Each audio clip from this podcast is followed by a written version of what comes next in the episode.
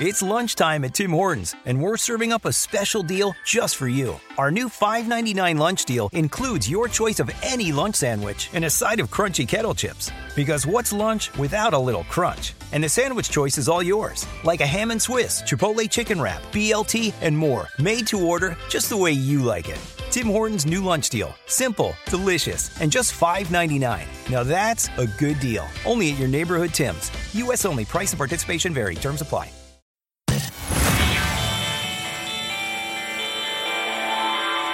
Want to learn how to manage your own investments?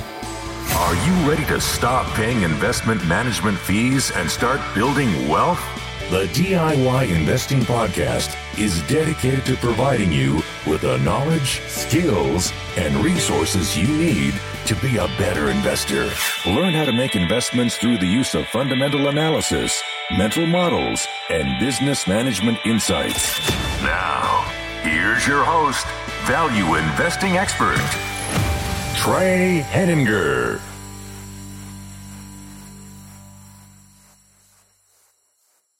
Hello and welcome to episode 44 of the DIY Investing Podcast. My name is Trey Henninger and I'm your host. In today's episode, I will be discussing the prospect of investing in banks, in particular, purchasing bank stocks.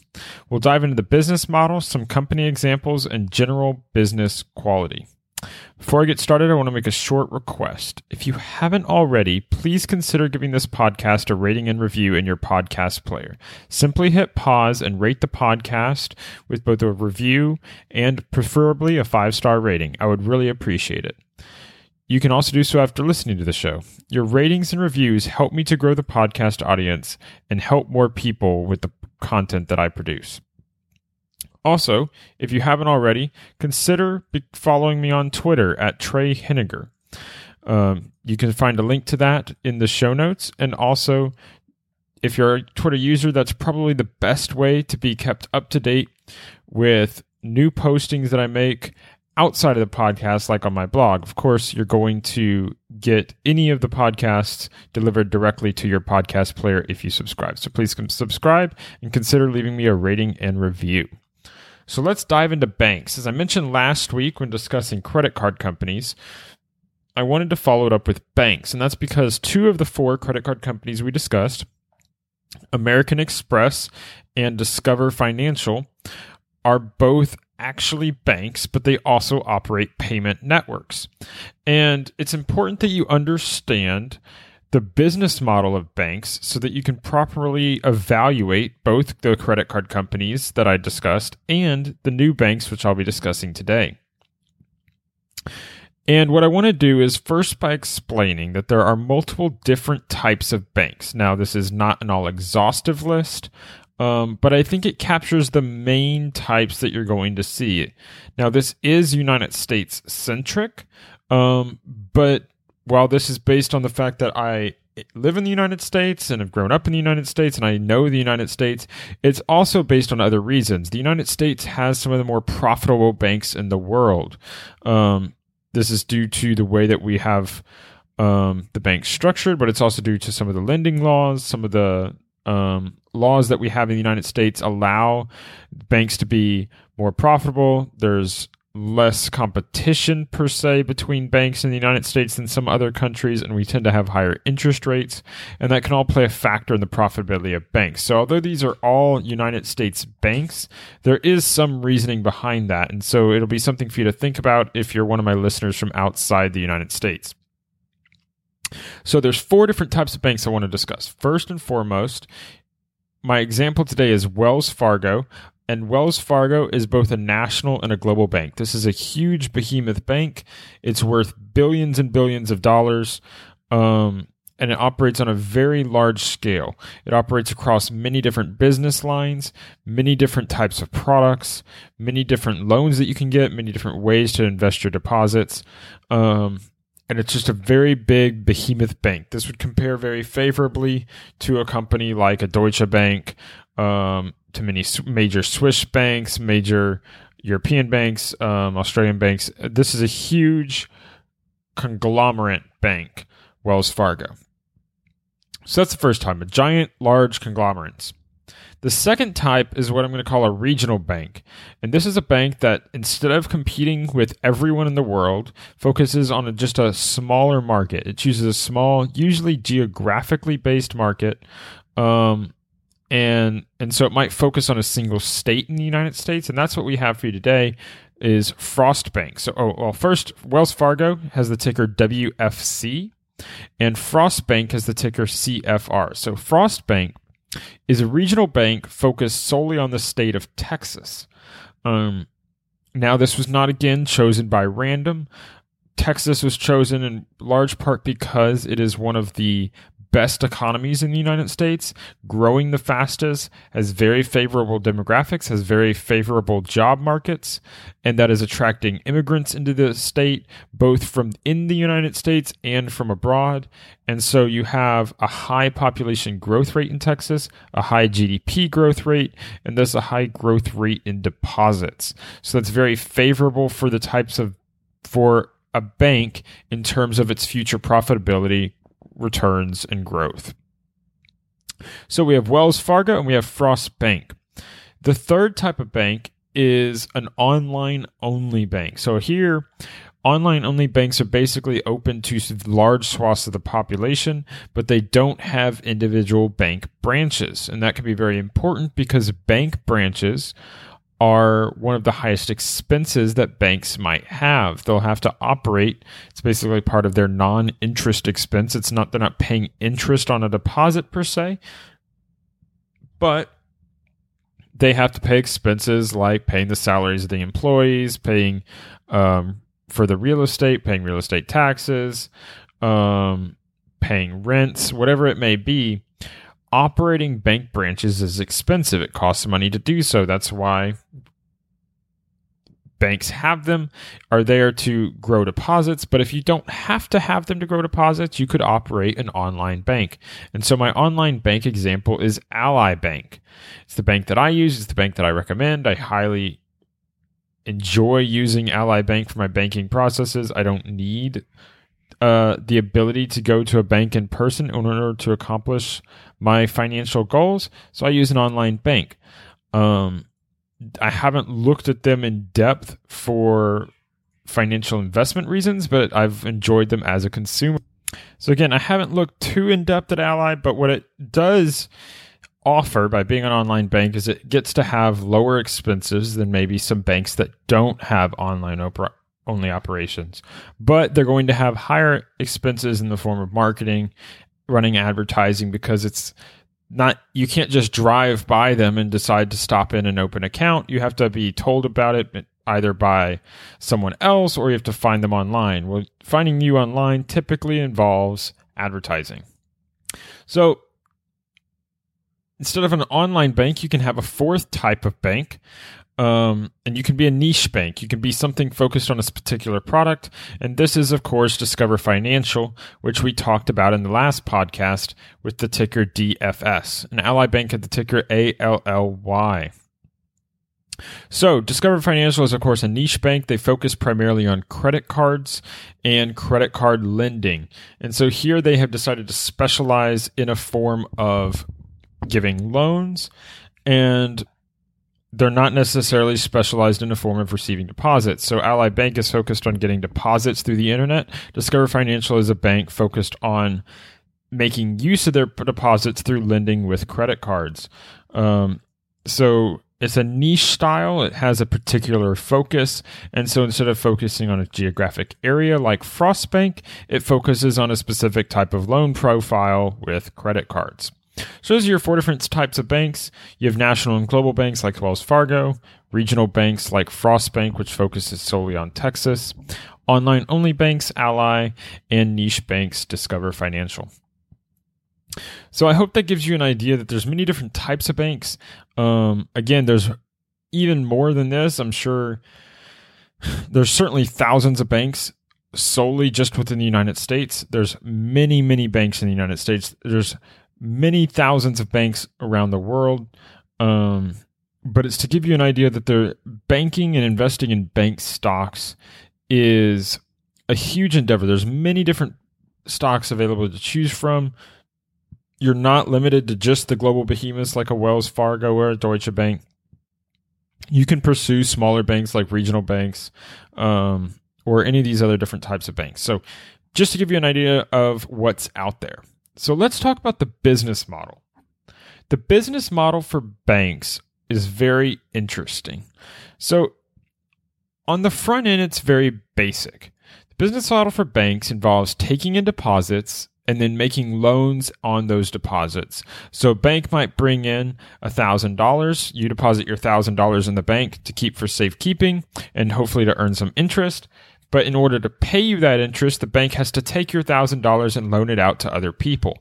And they have to then make loans with your money so that they can earn a return on that money and then pay you a deposit or pay you interest on that deposit. That's the basic structure for banks is they're taking in deposits and making loans.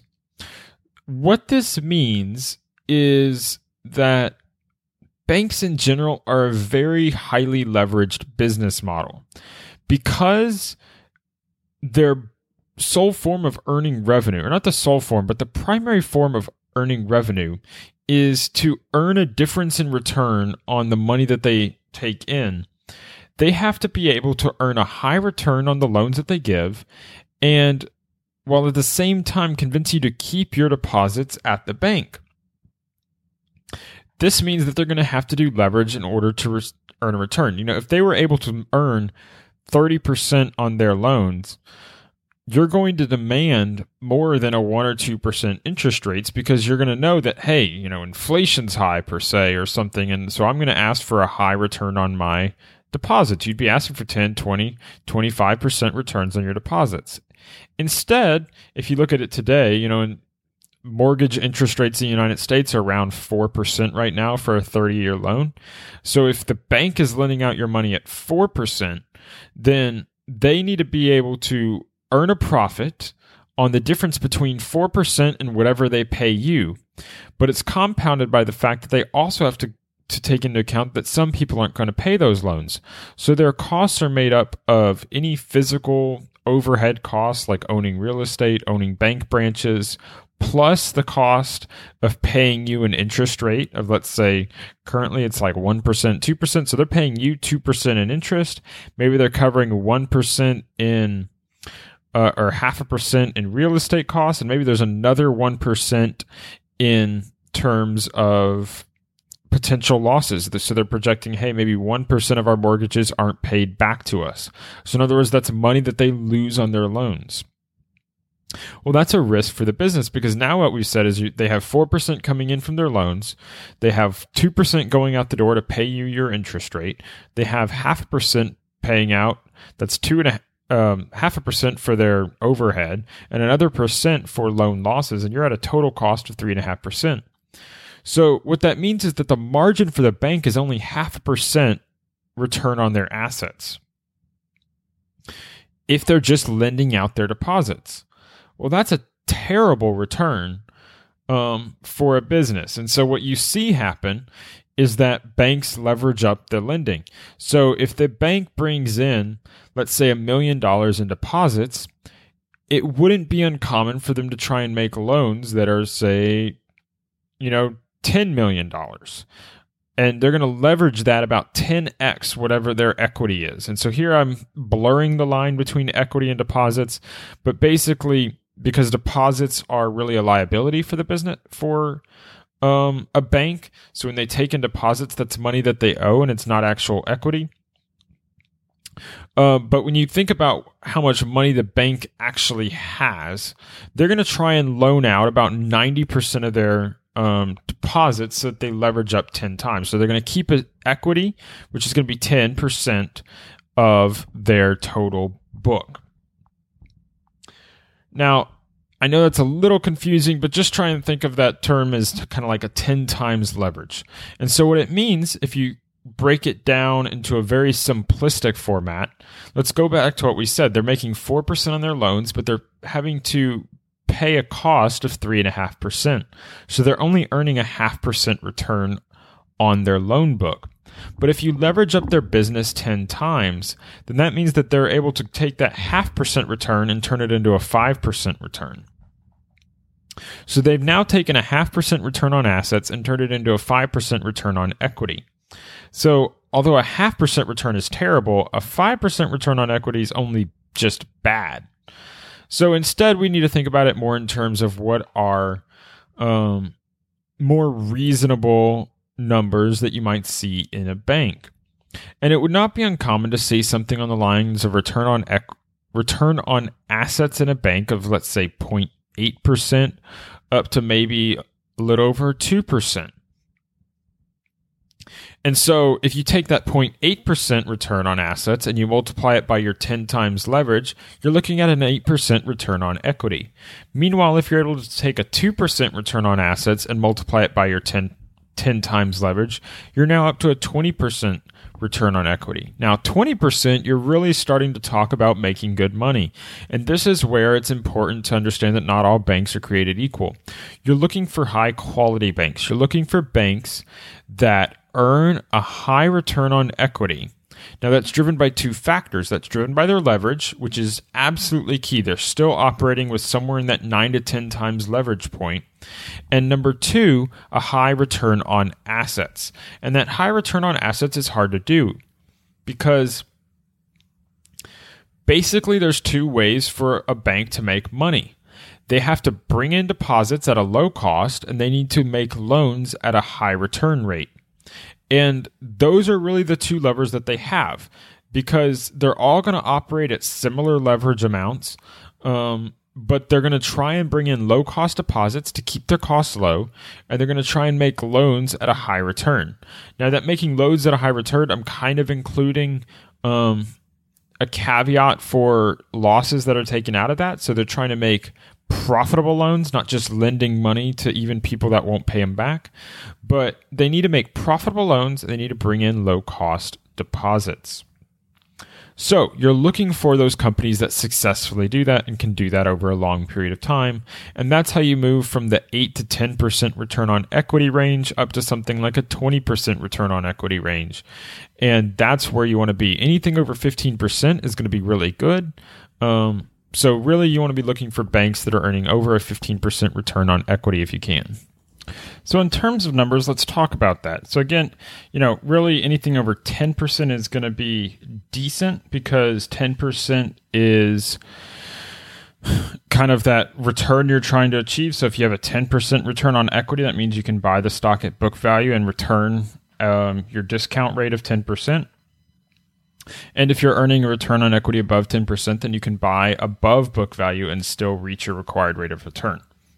So we had four bank examples. Let's talk about them.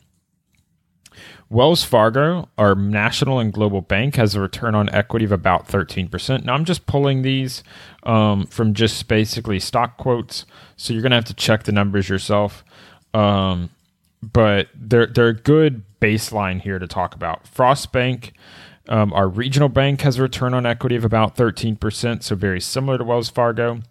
The online bank Ally has a return on equity of about 12%, so not, not as good as Frost Bank and Wells Fargo.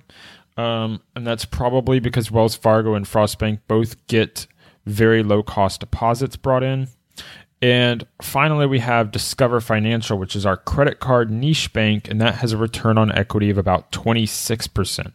So this is almost twice as high as both Wells Fargo and Frost Bank. And that's driven largely by the fact that they're able to make loans at very high cost and very high return because they are making credit card loans. So that's just to give an idea with the four examples we talked about. Obviously, do your own research about these companies before you would consider investing in them. Um, some of them I've only done very cursory research over. So again, this is a very leveraged business model. Um, because the only way you're achieving returns on equity above 10% is if you have that 10x leverage. No one's getting a return on assets as a bank over 10%. It's incredibly difficult to get that return on assets over 1.5%, let alone 2%. So, without high leverage, banks would not be profitable. They would not be a good business to have. But it also means that while that leverage is your friend and that leverage is helping you achieve your required rate of return, the leverage is also your enemy. Leverage is the ability, gives you the ability to fail. And as a business, generally, when you've heard me discussing on this podcast, I'm talking about the dangers of leverage. I'm talking about how leverage hurts you, how leverage can cause you to go bankrupt, how leverage adds risk. And all of those things are true with bank stocks as well. That's why a lot of times you'll see companies split between analysis of financial and non financial stocks, is because financial stocks, and this is a broad term that covers banks and other types of companies, but financial stocks operate at much higher levels of leverage than the rest of the economy. And they're able to do that because of the laws and the benefits given to banks in, um, around their business model, the ability to let to leverage up and lend out deposits that they don't exactly have on the balance sheet um, because they're managing liquidity and it's very liquidity management business. But it means that they're at risk to, to go bankrupt very ra- randomly. If a bank even a good bank that's been operating for a long period of time, making good loans, suddenly gets into bad trouble, they can very, very quickly go bankrupt. And this is what you saw in the 2009 financial crisis. You had banks going bankrupt, you had basis, banks having liquidity crisis, needing large infusions of cash in order to avoid bankruptcy. And this was because they were operating at very high leverage and they made bad loans and um, had too many bad loans combined with too much leverage that caused their liquidity to, to become to a crisis, which means that they had much higher um, liabilities than they had assets, even if only temporary, can cause the business model to fail for a bank. So, by no means am I suggesting that banks are um, not prone to danger. In fact, they are probably the type of investment that's most risky that you'll invest in if you invest in banks um, because it does not take long for a bank to fail if they get into trouble. So, the key thing, if you're going to invest in a bank, is avoiding the companies that are, are getting into trouble or that might even appear to be getting into trouble. Because what might be a red flag for another business should be a black flag, something that you will not touch if you see similar red flags in a bank management. But let's discuss quality. We've talked about some of the risks, but let's discuss quality. So, the quality of a bank is driven by two factors. First and foremost, deposit retention. Deposits are the source of all of a bank's money, equity, growth, profitability. And so, retaining their deposits is of the utmost importance. The banks that are able to retain the most deposits and grow those deposits over time are going to be the most successful and the best investments because they're able to um, keep their customers from leaving and maintain that stickiness of relationship. And in large parts, banks are very successful at doing this. Most banks have incredibly high deposit retention, and this is driven by customer behavior. Most customers do not want to change their bank on a regular basis. You're not going to see a customer choose one bank one year and another bank the next and another bank the next. But you might see a customer do that with a food product that they enjoy. They might choose one um, flavor of ice cream and go to a different brand of ice cream and go to a different brand of ice cream. They might try different things over time, but you're not going to see that as often with banks. Customers do not like changing from one bank to another, which means that typically when a bank is able to convince a customer to open up an account and deposit money, they're unlikely to make that change for many years, probably decades. And so deposit retention is very good for banks and it's a high driver for their high qual for them being a high quality business. But coinciding with deposit retention is the cost of those deposits. While it's absolutely important for a bank to retain its deposits, it matters at what cost they do so. So banks can retain their deposits with many re- ways. They can do it by having a good customer relationship. They can do it with good customer service. They can good, do it by offering nice um, add-on investments. They can do it by offering high interest rates. Um, any of the above could occur and cause them to have a high deposit retention rate. But the most important from the bank's point of view is to keep the cost of those deposits in terms of interest rates as low as possible. And this means that on as much of their deposit base as possible, they want to avoid paying any interest at all. This might be checking accounts that don't pay interest. This might be, um, other types of accounts, maybe corporate accounts that don't pay interest something along the lines of if you can get deposits into your bank that you don't have to pay interest on, this is going to be very beneficial to the profitability of your bank. Secondly, on the ones that you do pay interest on, you want to pay a low interest rate, and that's a low interest rate relative to the rate that you can earn on loans. So, interest rates fluctuate. They go up, they go down year by year. It's really hard to predict where interest rates will be. The main thing is you want to make sure that as a bank, your interest rates are that you're paying out are much much lower than the interest rates that you can earn on your loans. So, that means that the highest quality banks are going to be those that can retain deposits for a long period of time and do so with the low cost of deposits. And that is the primary reason that Wells Fargo and Frost Bank are on this list. They both have an incredibly low cost of deposits, in addition to a high deposit retention rate, which is why I believe them to be relatively high quality companies. Ally was on this list primarily because it's an online bank, but if my experience is any guide, I've been at them for a few years now. Um, their customer service is impeccable, and mainly all the features that they offer in their online bank have been very helpful to me. And so I think that it's likely that they have a high deposit retention rate, but unfortunately, they have a very high cost of deposits. They pay interest on their checking accounts and they pay interest on their savings accounts. And the interest that they pay on their savings account pretty closely mirrors the Federal Reserve rate that's paid to banks by the United States Federal Reserve. And that's basically their marketing expense. They sell themselves as an online bank of being able to offer very high rates of interest and that causes them to get rep- deposits but it also means that they're paying a high cost for those deposits. But of course the high cost they pay for the deposits is part of why i like them as a customer. So there's obviously going to be trade-offs here and there. So we've talked a little bit about the high switching costs. Um, it's kind of a pain for people to change from one bank to another. Not only do they not like to, but they don't like to for good reason. Um, a lot of times you have to get things signed. You have to go in person to a bank. You have to convince them that you are who you are for them to let you have your money and transfer it somewhere else. Um, you might need to get medallion signature guarantees. These are basically very fancy notarized signatures in order to transfer your bank account money from one company to another. Um, you need to do the research to determine which bank you're going to go to now. Um, and usually there has to be a good reason for it. Um, this takes a lot of time, worry, and effort. It's going to not usually something you're going to start and finish in one day. This is going to be a week or multi week process. Um, which causes people to retain their deposits at a single bank for a long period.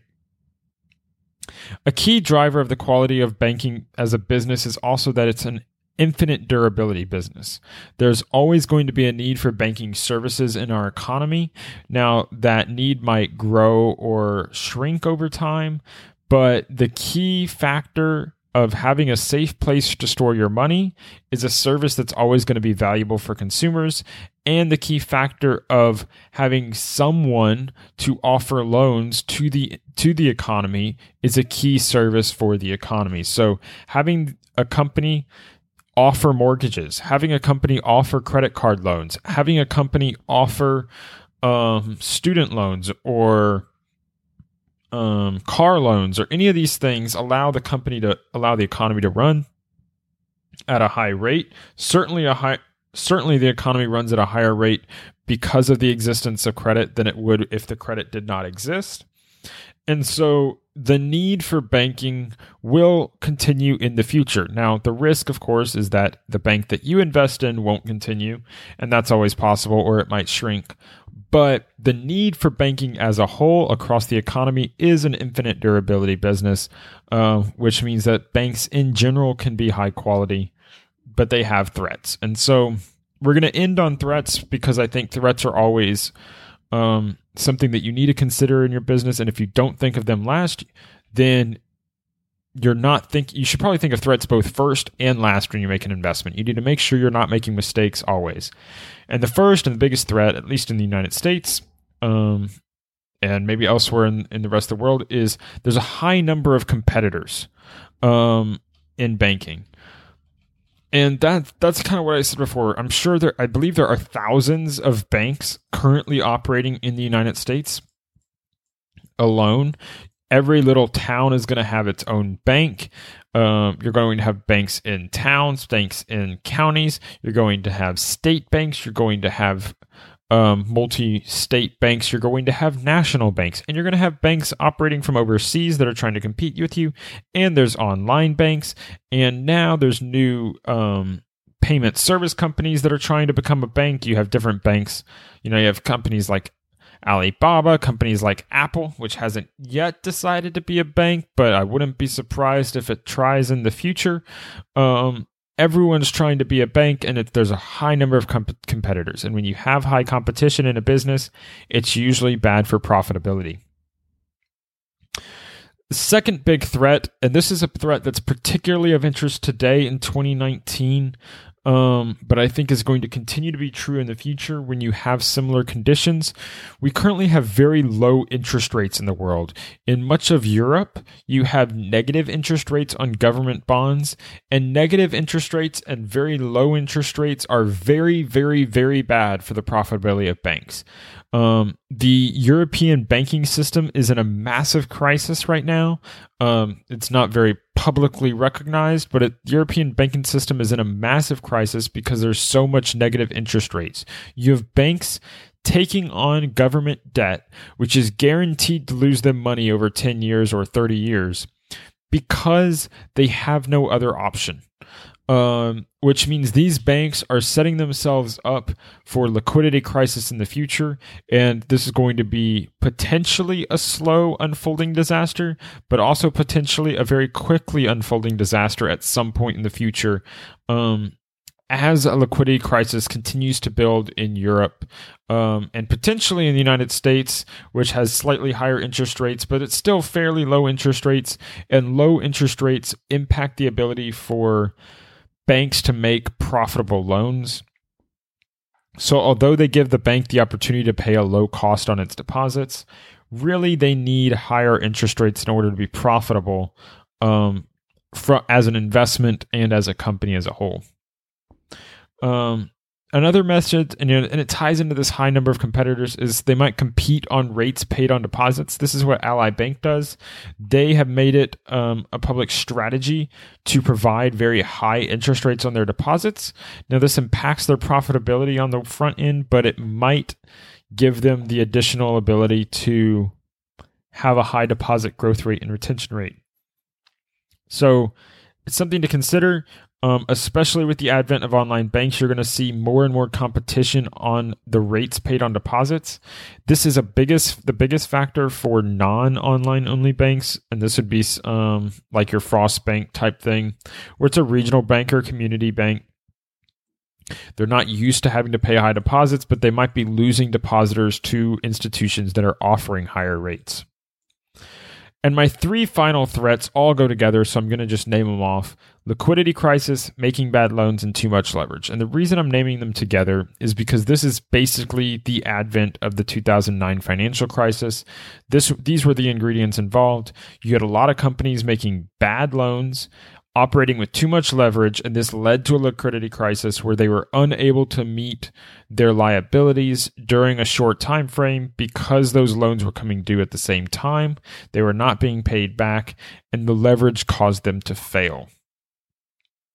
And this is going to be your basic um, ingredients for any bank failure is you're going to have bad loans um, that cause them to have liabilities that they cannot meet because they have high leverage, which leads to liquidity crisis. So you need to be aware of that. You need to be looking on the out for banks that might have these concerns. If you see a bank making bad loans or you see a bank reaching for yield on its returns, this is not a good sign. If the bank that you're considering investing in or the bank the stock that you own has more leverage than advisable, that's a bad sign. Um, and if there's ever even a hint that the bank that you own has is having about to have a liquidity crisis, you should probably get out because that's the number one way that banks enter into bankruptcy. But you obviously need to do your own research. It's why banks can be dangerous, but as I already covered, banks can be a very high quality business if operated properly, especially if they're able to return on equity receive return on equity greater than 10, 15, or 20%. In summary, investing in banks, I believe, is an attractive proposition. Um, however, banks also come with major risks. Even the most average bank operates at a very high rate of leverage, and leverage can be both a curse and a blessing. Unfortunately, you will have to do your own research on each individual bank to determine how their leverage is being used. Thank you for listening to this podcast. The full show notes for this episode, including my outline for today's podcast, are available at diyinvesting.org slash episode 44. Again, this is a listener-supported podcast. If you've gained value from today's content, please consider supporting the show financially as a patron. You can become a patron at diyinvesting.org slash P-A-T-R-O-N. Your financial support is what allows me to continue creating this free investment content without any advertisements.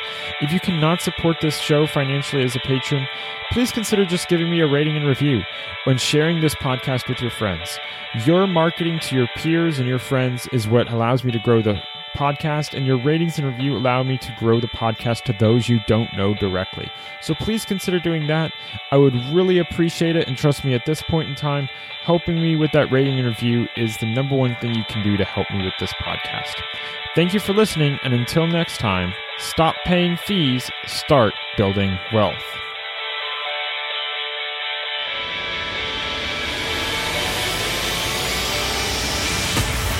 Thank you for listening to the DIY Investing Podcast. Please visit our website and subscribe to our email list at DIYinvesting.org for guides, videos, and resources to help make you a better investor.